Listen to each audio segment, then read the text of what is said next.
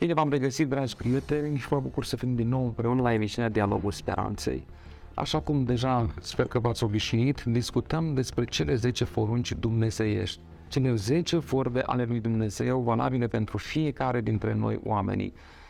De data aceasta am ajuns la porunca a șaptea, pe care o vom discuta, o vom înțelege cu ajutorul invitaților din platou și spun bun venit domnului pastor Gabriel Sorohan. Mulțumesc, mă bucur, mă bucur să ne revedem. Și de asemenea spun bun venit domnului pastor Trenchia Cristian. Bine v-am găsit.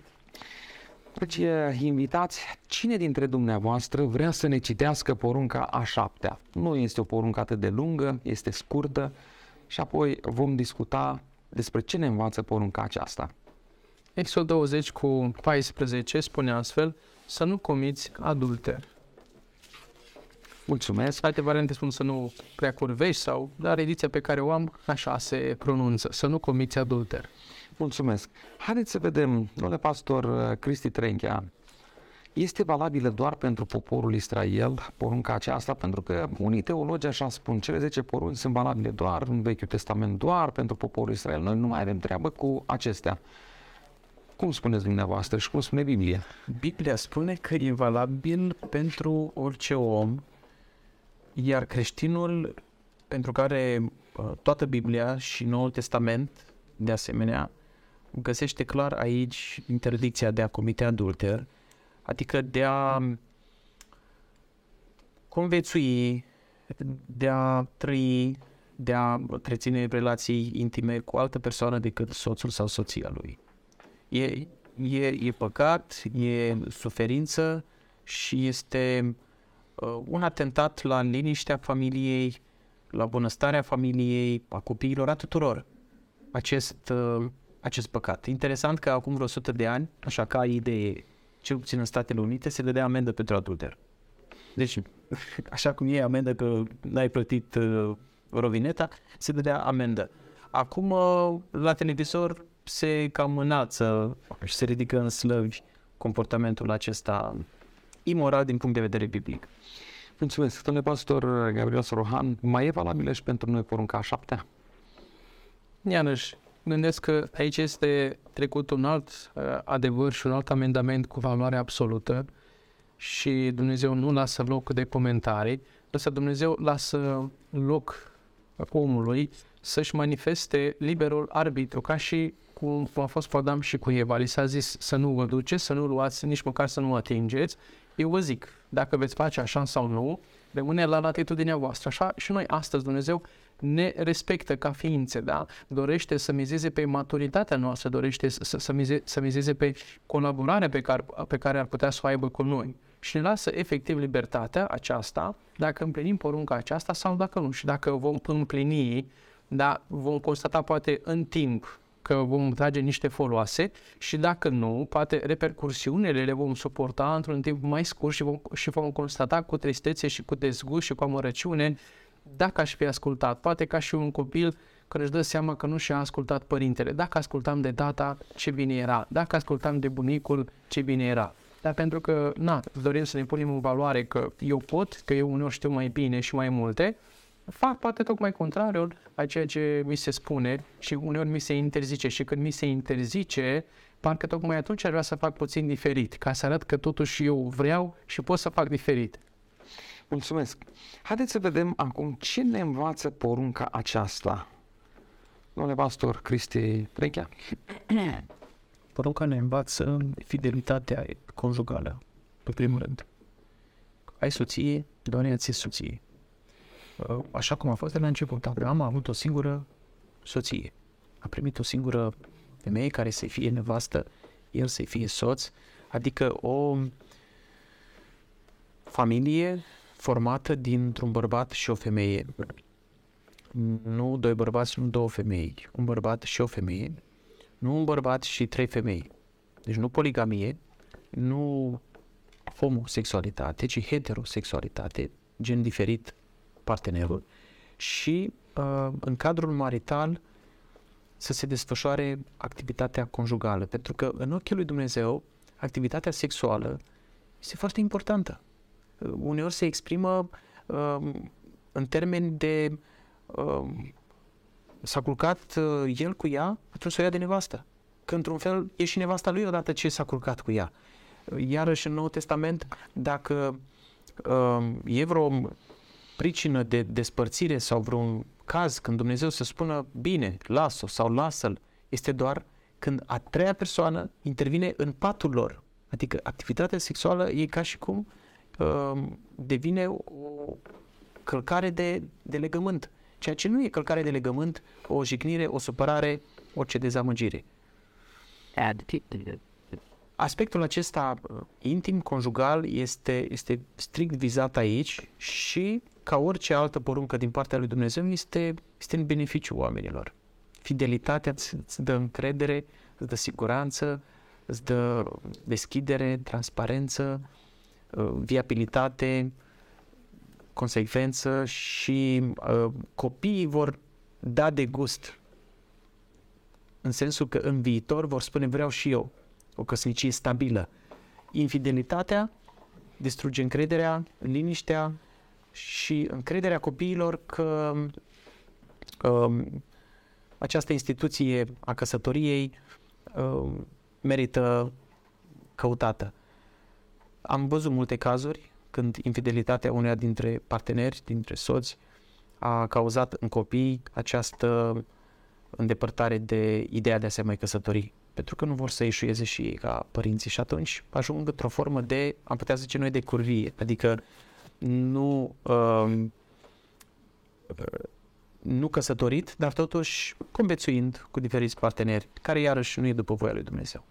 Mulțumesc. Când Pastor Gabriel Sorohan, cine învață porunca aceasta? Uh, În Vechiul Testament, porunca vizează cumva strict relația dintre bărbat și femeie și posibilitatea ca ei să încerce să formeze un cuplu, o familie și un cămin fericit.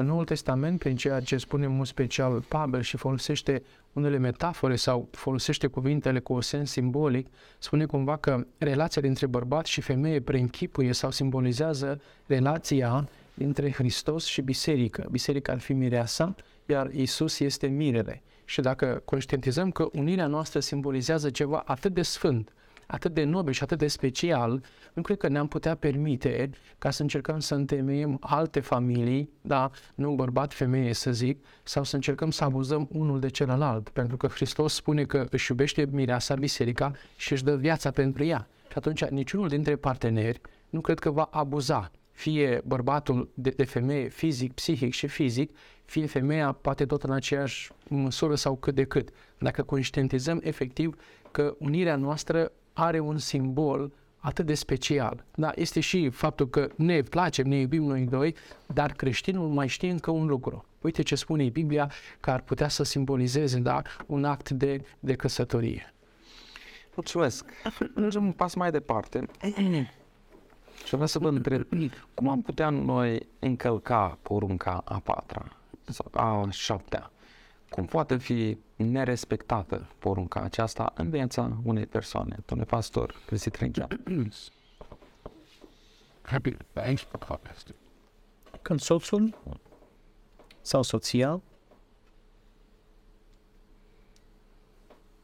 își dorește un alt partener emoțional sau sexual.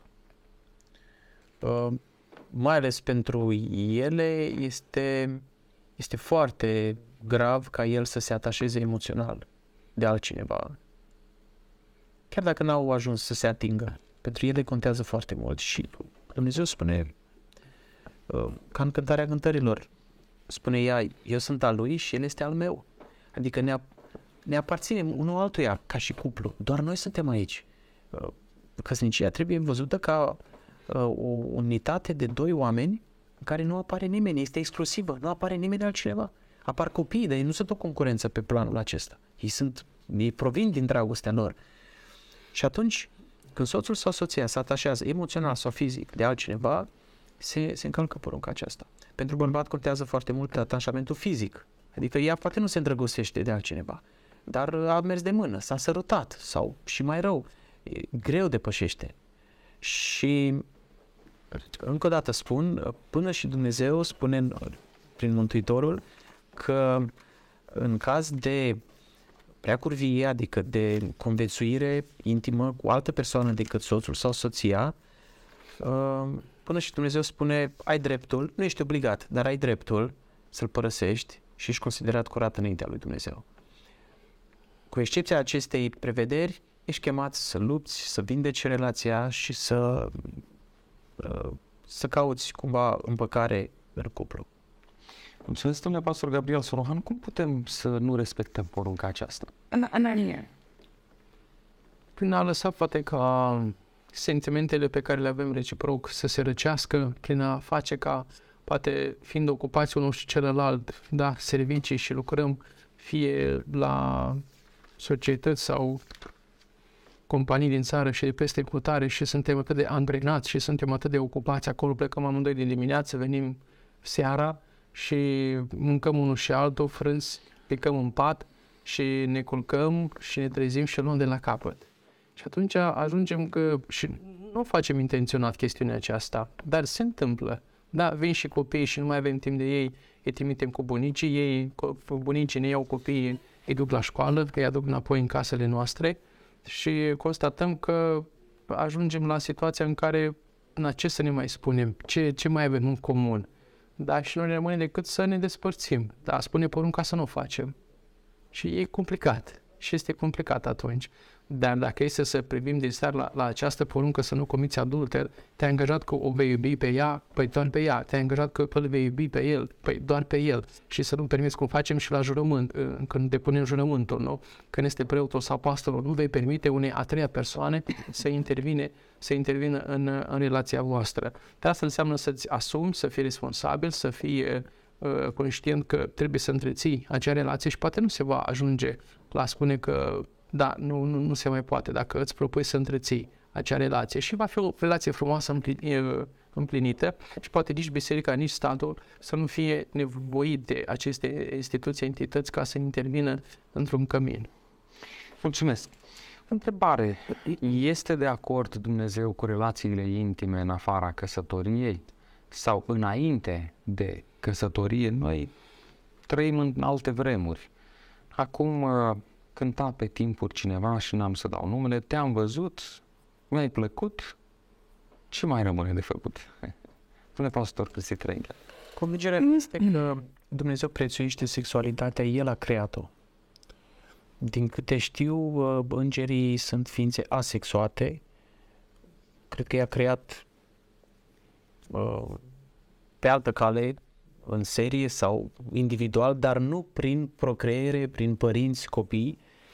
Nu știu exact din ce motiv a rânduit Dumnezeu ca noi să fim în felul acesta. Poate ca să-i cunoaștem mai bine iubirea, poate știind că vom cădea în păcat să, să înțelegem statutul de părinte și să avem un motiv în plus de a ne întoarce la el. Dar uh, suntem chemați să să ne căsătorim dacă vrem să trăim cu cineva. Altfel ar fi un haos. Îți place de cineva? Ferice de tine, ești un bărbat sănătos dacă îți place de o, o fată sau o femeie. Dar căsătorește-te. Să conviețuiești cu ea fără să fii căsătorit nu e după voia lui Dumnezeu. Un motiv sau un argument biblic este ceea ce s-a întâmplat cu, cu Maica Domnului, Fecioara Maria și cu Iosif. Ea a rămas însărcinată, iar uh, uh, Iosif era în dilemă dacă să o lase sau nu, dar întrebarea ei erau căsătoriți atunci sau nu? Ei erau doar logodiți. Logodiți și trăiau împreună? Nu. Pentru că ea spune, n-am cunoscut, n-am cunoscut bărbat. Eram logodiți, ne-am pus de acord, a fost așa un pre-angajament și planul ca să se căsătorească peste anumite luni, dar uh, el a spus, uh, spune în Sfânta Evanghelie după Matei, capitolul 1, că s-a trezit Iosif din somn, a făcut cum îi poruncise îngerul Domnului, a luat la el pe nevastă sa, deși erau doar logodiți, dar era aproape un statut de, uh, de căsătorit în, în vechime, cine era logodit și îl înșela pe celălalt era adulter, ca și cum a încălcat legământul căsătoriei. El n-a cunoscut-o până ce ea a născut un fiu. Pentru că el nu voia să o facă de rușine și și-a pus în gând să o lase pe ascuns. De ce să o lase pe ascuns? Pentru că ea a avut, prin uh, sarcină, dovada că ar fi trăit cu cineva. Deci, pe scurt, înainte de căsătorie, voia lui Dumnezeu este ca omul și uh, bărbatul și femeia să nu întrețină relații sexuale. Tot la fel cum după cununie sunt chemați ca să nu se lipsească unul de altul, spune în 1 Corinteni, capitolul 7. Tocmai asta se și întâmplă în mod paradoxal, înainte de căsătorie, în mod lumesc și păcătos, să nu fie nicio opreliște și să se uh, desfășoare activitatea aceasta intimă fără să, să aibă statut de căsătorit și după căsătorie să se înșele, să apară uh, o a treia persoană sau o abstinență în, sexuală între cei doi. Și atunci sunt două orele. Înainte când nu era voie să se întrețină relațiile intime și după când era obligatoriu, în sensul de privilegiu și de bucurie, că te-ai născut luând la pachet pe celălalt și l-ai dorit, atunci să se ajungă la evitare sau la înșelare. Mulțumesc. că Domnule pastor Gabriel Sorohan, aceeași întrebare și pentru dumneavoastră. Este de acord Dumnezeu cu relațiile intime pre-maritale sau extra-maritale?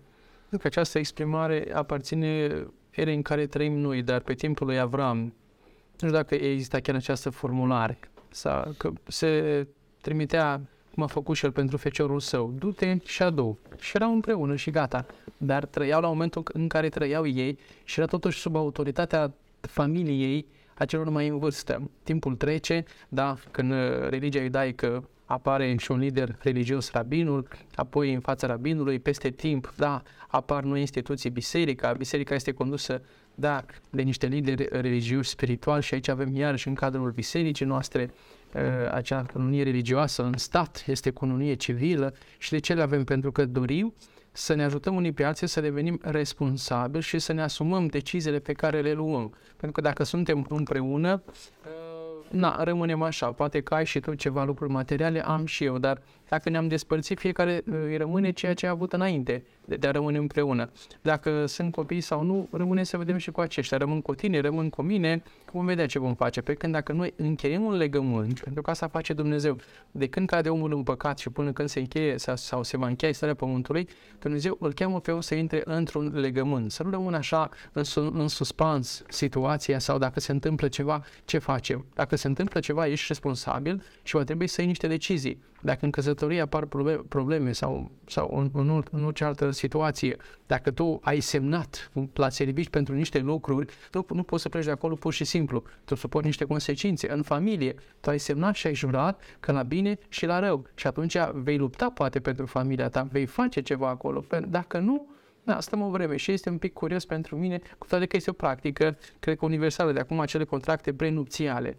Deja pornim parcă cu, cu o mică rezervă față de celălalt. Că dacă se întâmplă, iarăși, ce este al meu este al meu, ce este al tău este al tău. Și nu știu dacă aceste lucruri uh, provin chiar din Biblie sau dacă a spune că, na, parcă acolo s-ar încadra chestia asta, practica de astăzi și în Biblie. Sunt reținut, dar ideea aceasta Uh, și, și vreau să o repet ca și mică concluzie la acest punct, este că Dumnezeu dorește să ne facă oameni maturi, responsabili și să ne asumăm aceste decizii, să nu le luăm așa în mod ușurate, pentru că revin totuși, căsătoria exprimă legătura, relația dintre Isus și biserica sa. Și chiar Dumnezeu folosește această metaforă atât de frumoasă vis-a-vis de poporul său. Te-am logodit cu mine. Adică Dumnezeu, da, intră în legământ cu omul și se arată responsabil, dar tot aceeași atitudine responsabilă o așteaptă și din partea poporului său.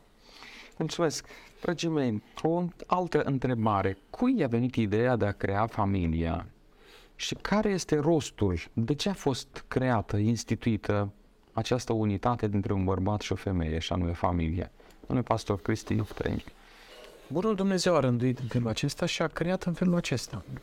A creat parte femeiască, parte bărbătească și parte femeiască. Geneza 1 cu 27. Dumnezeu a făcut pe om după chipul său.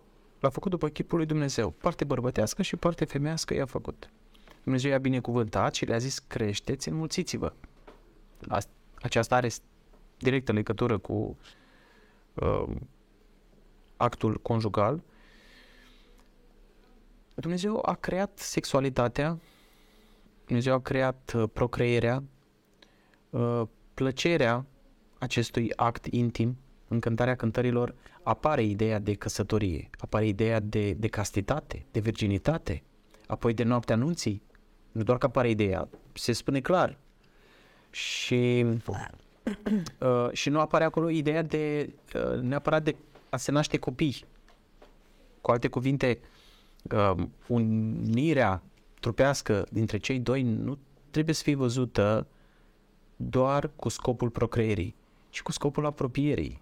Că până la urmă, din ce am înțeles eu, conexiunea emoțională este esența căsniciei. Conexiune emoțională, să te simți prețios pentru celălalt, să-l prețuiești pe celălalt, să îl dorești pe celălalt, să te simți liber, să fii una cu el și la nivel de gânduri și la nivel de patrimoniu, dar în primul rând la nivel de emoții, de, de a fi ceea ce nimeni altul nu este pentru tine din 8 miliarde de oameni. Alegi un suflet care să fie, să fie al tău. Până și pe Dumnezeu îl împărțim cu atâția oameni, că El este Tatăl nostru al tuturor. Dar pe soția mea nu o împart cu nimeni, pe soțul meu nu o împart cu nimeni, ca și partener. Copiii vor avea partea lor de timp și uneori chiar prioritate cât sunt mici, într-un anumit sens. Dar este exclusivă relația aceasta. Dumnezeu a rânduit în felul acesta și atât de, de mult îi place lui Dumnezeu ideea de familie încât folosește metafora aceasta conjugală, cum a spus și Gabriel, cu privire la relația lui cu noi. Și că eu sunt soțul tău, eu sunt uh, mirele, tu ești mireasa. Eu, este o metaforă conjugală. Cu alte cuvinte, căsătoria nu este un rău necesar, cum ar spune unii. Nu se cade, nu e bine, dar decât să păcătuiești nu, este un privilegiu, este o bucurie. Dumnezeu a spus, înainte de căderea în păcat, uite soțul tău, uite soția ta, înainte de căderea în păcat. Și înainte de căderea în păcat a spus, creșteți și mulțiți-vă. Cu alte cuvinte, și actul conjugal este înaintea lui Dumnezeu, dacă e cu puritate, cu bunăvoință și cu respect, uh, este în planul și în, în, uh, în rânduiala lui Dumnezeu. Mulțumesc, domnul pastor Gabriel Sorohan, aceeași întrebare și pentru dumneavoastră sau întrebări. Cine a creat familia, cine a gândit ideea aceasta și care este scopul pentru care a fost adusă la existență? Cu toate că este o practică, cea a căsătoriei atât de întâlnită astăzi, cred că în toate țările, într-o formă sau alta, cred că doar Dumnezeu putea să aibă această idee ca să unească două suflete, mai spunem astăzi, pereche. Nu știu dacă uh, în, în universul acesta putea să mai gândească un lucru atât de frumos, atât de nobil și totuși atât de simplu în, în forma lui strictă, da? Sau în forma ei strictă această practică. Și asta pentru ca să încerce să vadă că depinde unul de celălalt și că cel mai bine este când reușim să, din sufletul meu, dau către altcineva și de asemenea cealaltă persoană dă și ea din sufletul ei către mine și ne completăm și suntem una și ajungem să, să reflectăm ceea ce Dumnezeu poate a intenționat uh, pentru noi. Da, această familie pe care El a lăsat-o pe, pe acest pământ. Cu ce scop? Na, Biblia spune și să aminte, să procreăm, să fie o împlinire reciprocă a unuia și a celuilalt din toate punctele de, de vedere.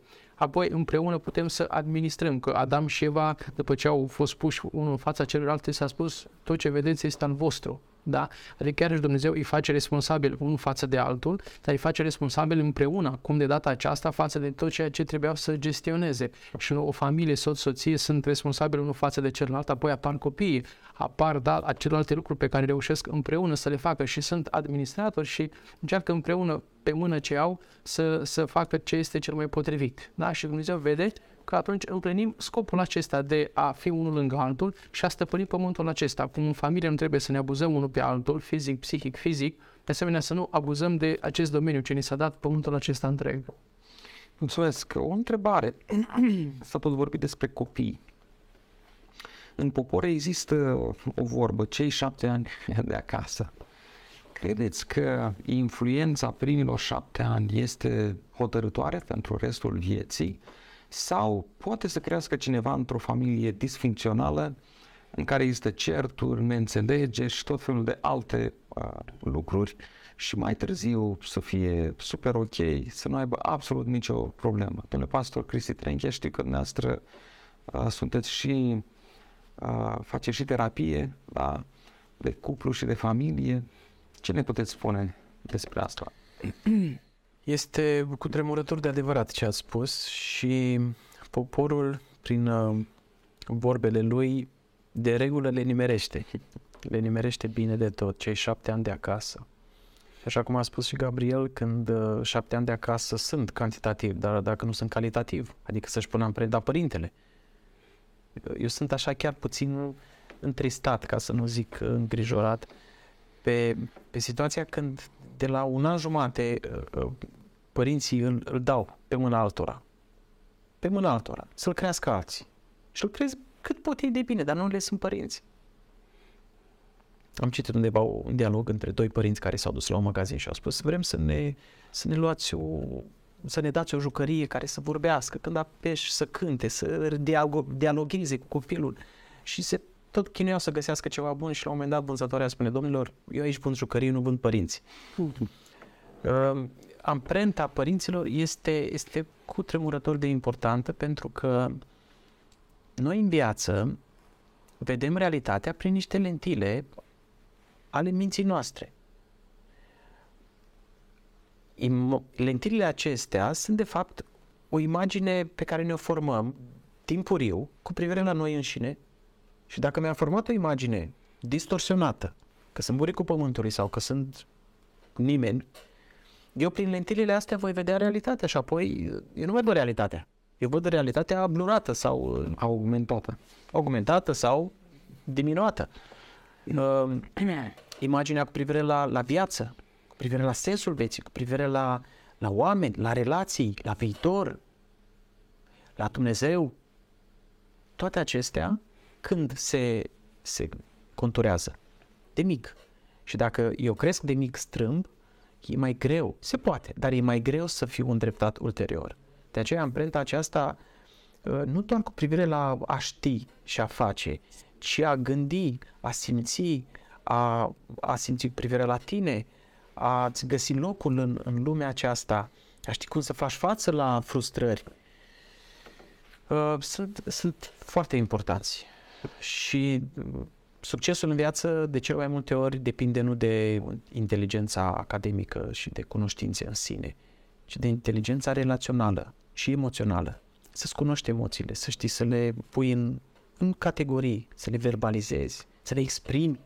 Și ajungem iarăși la cuplu. Dacă el până la 20-30 de ani nu a fost ajutat să-și spună oful, să-și spună bucuria, să-și spună frica sau fantezia, dacă n-a fost Apoi la 30 de ani soția îmi spune, da, zim și mai multe. Păi ți-am spus, 1 plus 1 egal cu 2. El l-a terminat. Ea are nevoie, pentru că ea are de regulă, partea feminină, dorința să intre în detalii și detaliile fac viața. Iar în cuplu, cu cât se vorbește mai mult, cu cât se comunică și se scot din suflet lucrurile personale, cu atât se creează acea conexiune emoțională în virtutea căreia fidelitatea este la ea acasă, pentru că de regulă când cineva înșeală pe cineva, convingerea mea este că nu înșeală, că vorbim de porunca a șapte, nu înșeală pentru că vrea mai mulți bani sau vrea uh, să îmbrățișeze un bărbat mai uh, puternic sau o, o femeie mai frumoasă în ochii lui. Nu înșeală de cauza asta. Înșeală pentru că s-a deconectat emoțional, nu-i, nu-i mai place, nu se mai regăsește, nu mai are încredere, nu, nu mai găsește plăcere emoțională în primul rând. Dacă ești îndrăgostit și îți place de cineva, atunci uh, bei și apă, nu doar suc, uh, mergi uh, și cu mașina, nu doar cu avionul și uh, treci și peste riduri și peste câteva kilograme plus sau în minus când iubești. Și atunci concluzia este că atunci, când se întâmplă un adulter, uh, autorul moral este deconectare emoțională dintre cei doi. Și așa e și la Dumnezeu. Omul când ajunge să păcătuiască, nu păcătuiește pentru că crede el că alta religia decât cea creștină e bună sau alt comportament e unul productiv, ci pur și simplu nu-L mai simte pe Dumnezeu aproape, nu, nu-i mai place, nu se mai regăsește acolo și apoi cade într-o formă sau alta de păcătuire. Înțeles, domnule profesor Gabriel Sorohan, aceeași provocare și pentru dumneavoastră. Ce impact au primii ani din viață? Dacă în familie copiii văd un anumit comportament pozitiv sau poate negativ, cum vor acționa mai târziu, peste ani? Părinții ar trebui să fie conștienți că uh, în copiii pe care îi au, vor putea ca următoarea societate sau oamenii care compun următoarea societate să fie o societate poate mai bună. Dacă unii dintre noi spunem că pe vremea mea era așa, de ce? Pe, pe, pentru că poate am fost educat, am avut bun simț, mi s-a spus niște limite înainte și le-am acceptat și astăzi vedem că este o lume cu susul în jos. Și dacă fiecare părinte trebuie să vadă că ai mei copii sunt biserica de astăzi și, și societatea de astăzi sau și de mâine totodată, vom încerca să facem cu ei tot ce este mai bine și tot ce este mai nobil, pentru că vom avea și noi satisfacție de părinți, vom, ne vom mândri, da, ei sunt copiii mei, ei să se mândrească cu părinții lor. Ce frumos este ca să fie această mândrie și dintr-o parte și din cealaltă. Și apoi societatea va avea de câștigat să fie o biserică cu oameni cuvincioși și cu cernici, cum vrea Biblia Sfinți, da? Și o societate cu oameni care vor ști ce, ce vor avea de făcut și societatea aceasta să rămână pe mâna unor oameni buni. Dar apare din nou ca și scăpare poate de partea familiei sau poate ca e, neglijență sau că nu sunt responsabili, sunt două atitudini pe care nu cred că sunt cele mai de dorit. Și anume o familie care uh, să aibă copii mai mulți decât ar putea să crească și să educe și alte cupluri, dacă ajung să nu se, se care ajung să nu se, se, să, se, să facă pasul căsătoriei, da, să se abțină de a avea copii. Și chiar și prin presă mai apar uneori situații și chiar scandaluri de trăim viața și atâta. De ce să ne legăm la cap? Păi de ajuns că ne-am legat noi unul pe altul la cap. Ne mai legăm la cap să avem și copii pe capul nostru, e complicat. Și atunci mergem, vizităm lumea, o cunoaștem și mai bine așa. Pe când Biblia spune că o familie de plină și împlinită în mod de plin înseamnă ca să fie, da, el și ea, dar să fie și acești copii. Însă trebuie maximă seriozitate și responsabilitate aici. De ce? Pentru că în familie nu trebuie doar să ne împlinim reciproc sufletește, emoțional și fizic sau pe copii de asemenea, dar în familie noi trebuie să optăm unul pentru celălalt ca să câștigăm viața veșnică. Acesta este un alt scop al familiei. Dumnezeu vrea să ne ajute și prin familie este un, o altă unealtă pusă în mâna omului ca să reușească să fie mântuit într-o bună zi. Și dacă eu nu conștientizez treaba aceasta, ne, ne despărțim și ce dacă Dumnezeu altceva a intenționat sau acești copii se pierd în lume. Asta este, nu. Dumnezeu să mă întrebe, tu vei fi mântuit, copilul tău pe care ți-am dat capacitatea să-l procreeze o să fie salvat și mântuit?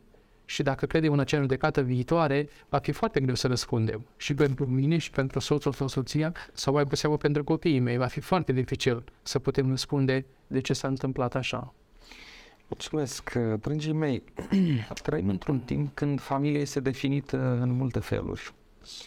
Uh, unii numesc familie sau căsătorie, alții numesc într-un alt fel. Asistăm la familii formate din, sau mă rog, uniuni consensuale formate din persoane din același, de același sex sau asistăm la poligamie, poliandrie.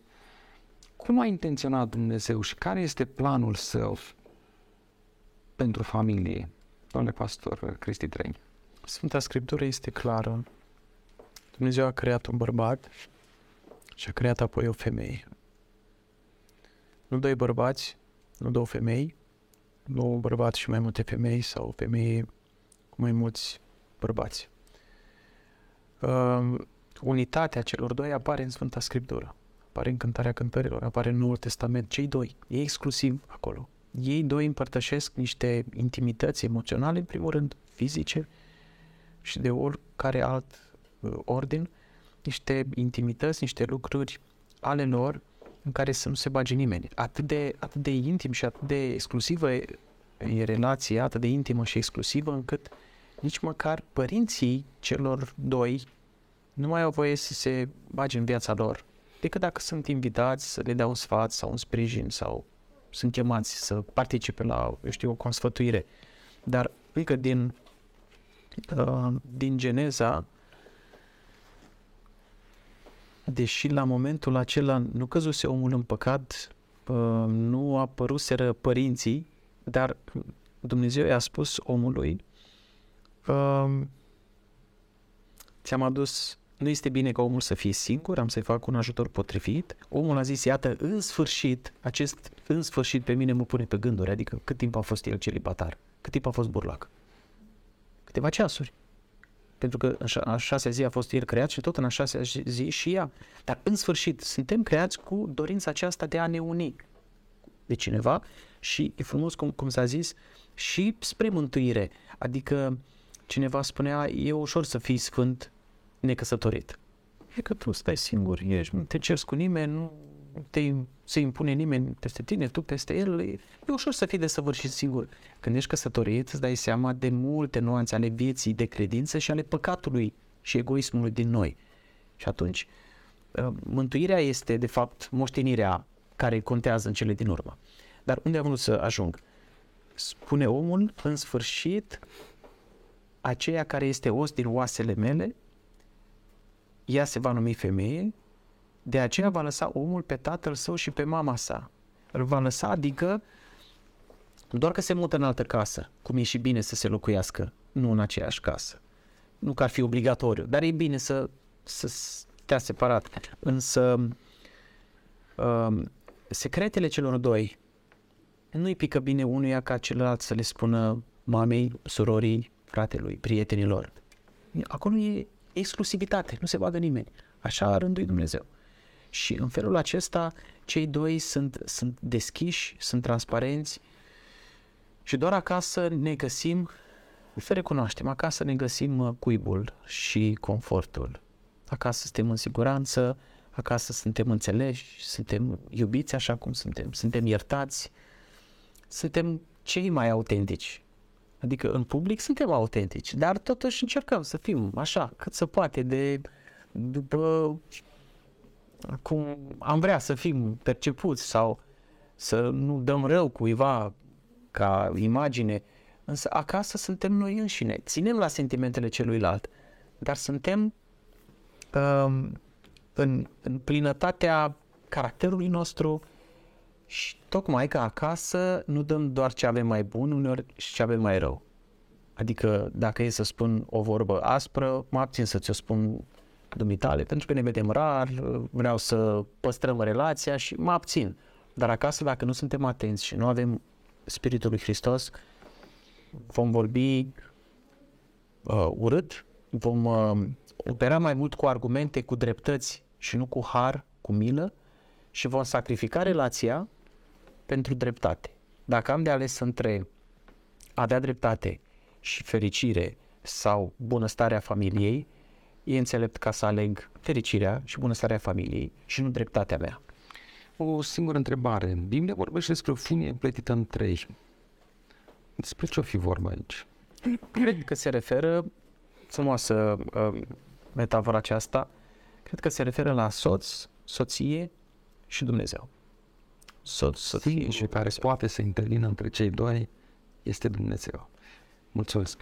Domnule eh, Gabriel Sorohan, aceeași întrebare și pentru dumneavoastră.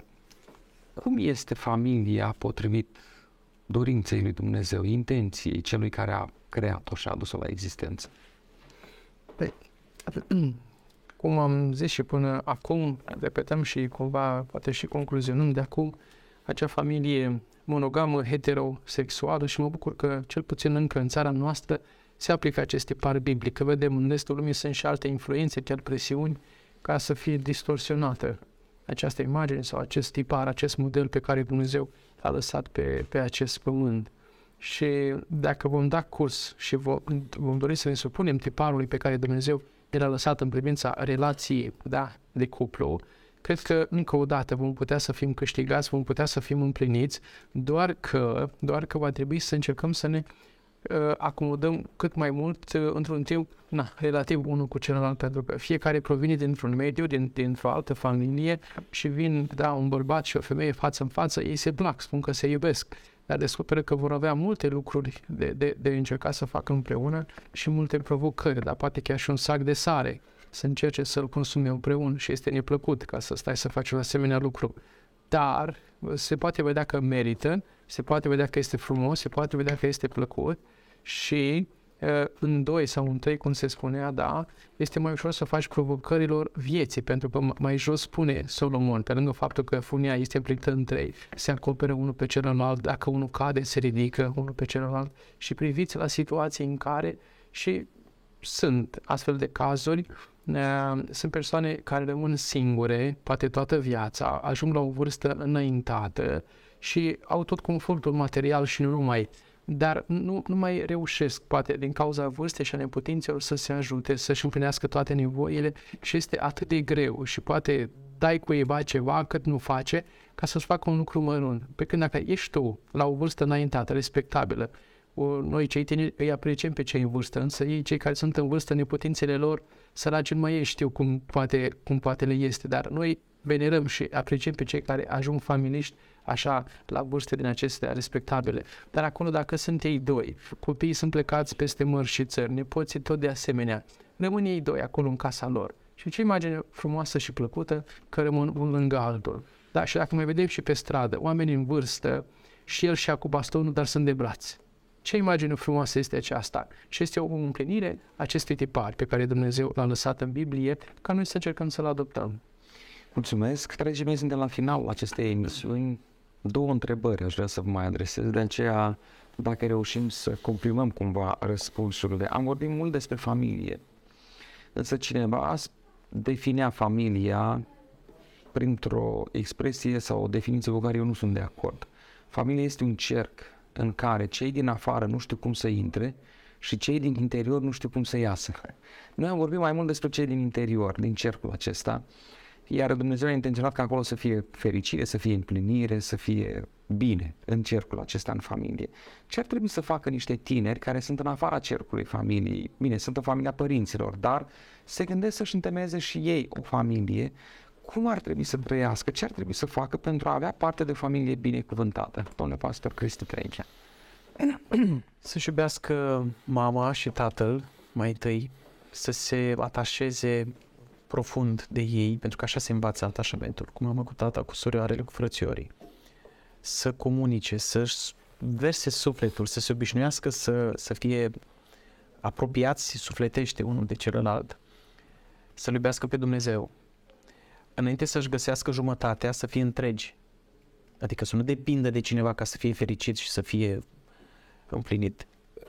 E în familia lui împlinit, e împlinit în Dumnezeu, își găsește un rost în viață, el e întreg. Apoi își găsește jumătatea în sensul de persoana pe care o iubește și uh, aici citesc pentru că tinerețea e tentată de a nu aștepta până la căsătorie uh, în, în a se apropia fizic, iar uh, a te apropia fizic nu înseamnă uh, doar un anumit aspect.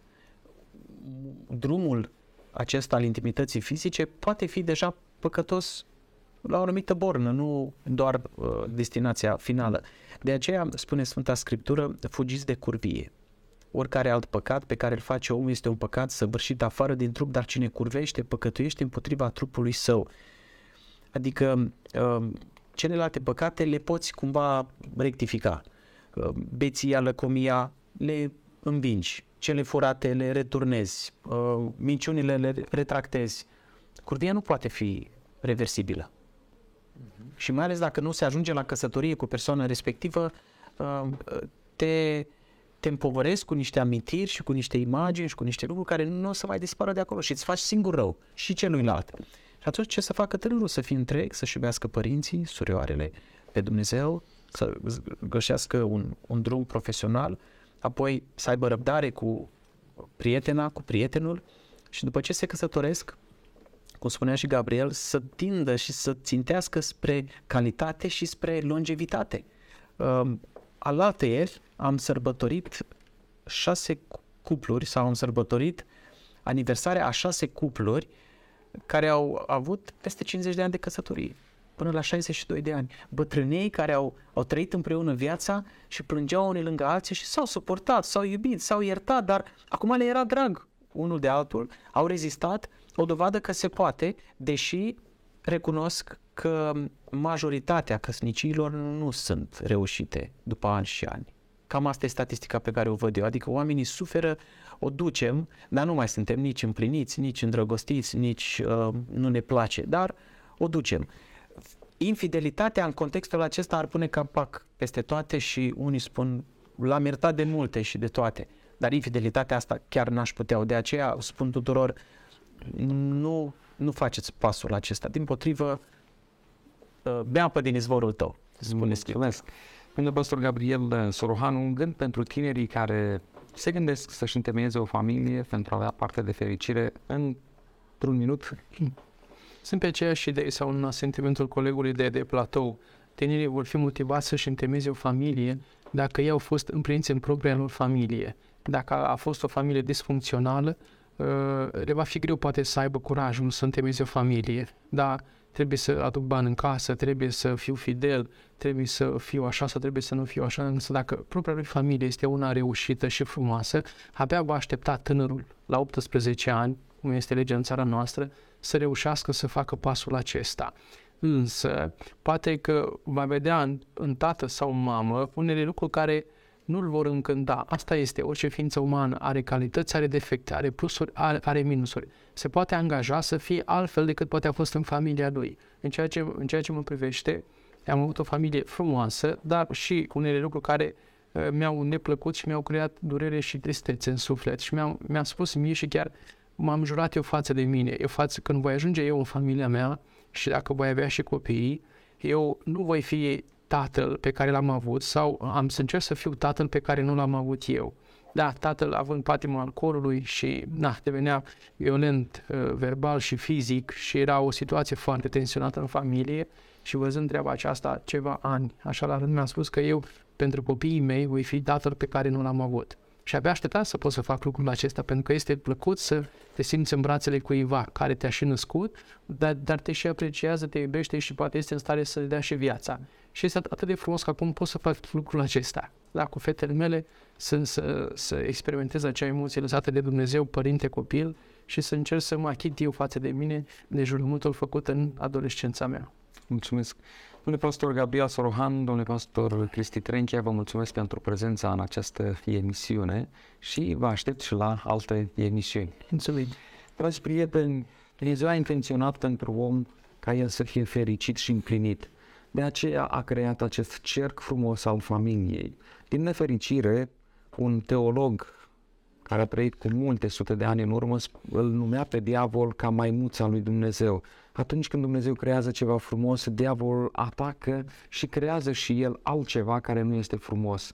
Din păcate, în zilele noastre, multe familii cunosc în loc de fericire, de pace, de împlinire, tocmai opusul.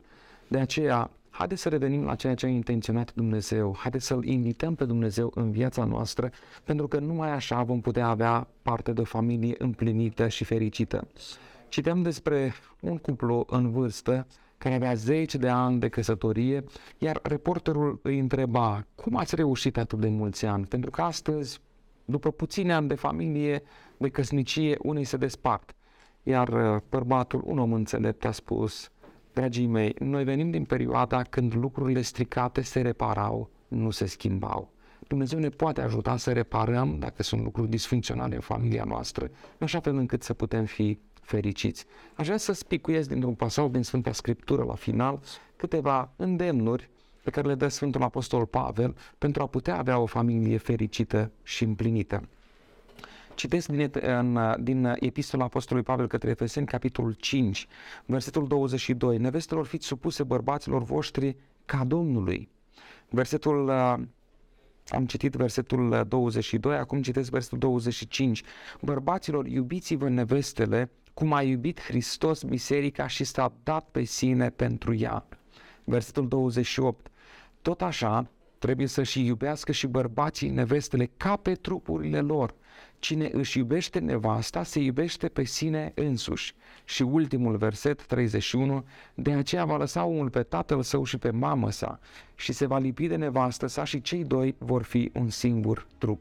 Dumnezeu să binecuvânteze familiile fiecăruia dintre noi să avem parte de împlinire, de fericire, chiar ai noștri copii să vadă un climat frumos, un climat normal pe care să și-l dorească și în familiile pe care ei le vor întemeia mai târziu. Până data viitoare, Dumnezeu să fie cu noi. La revedere!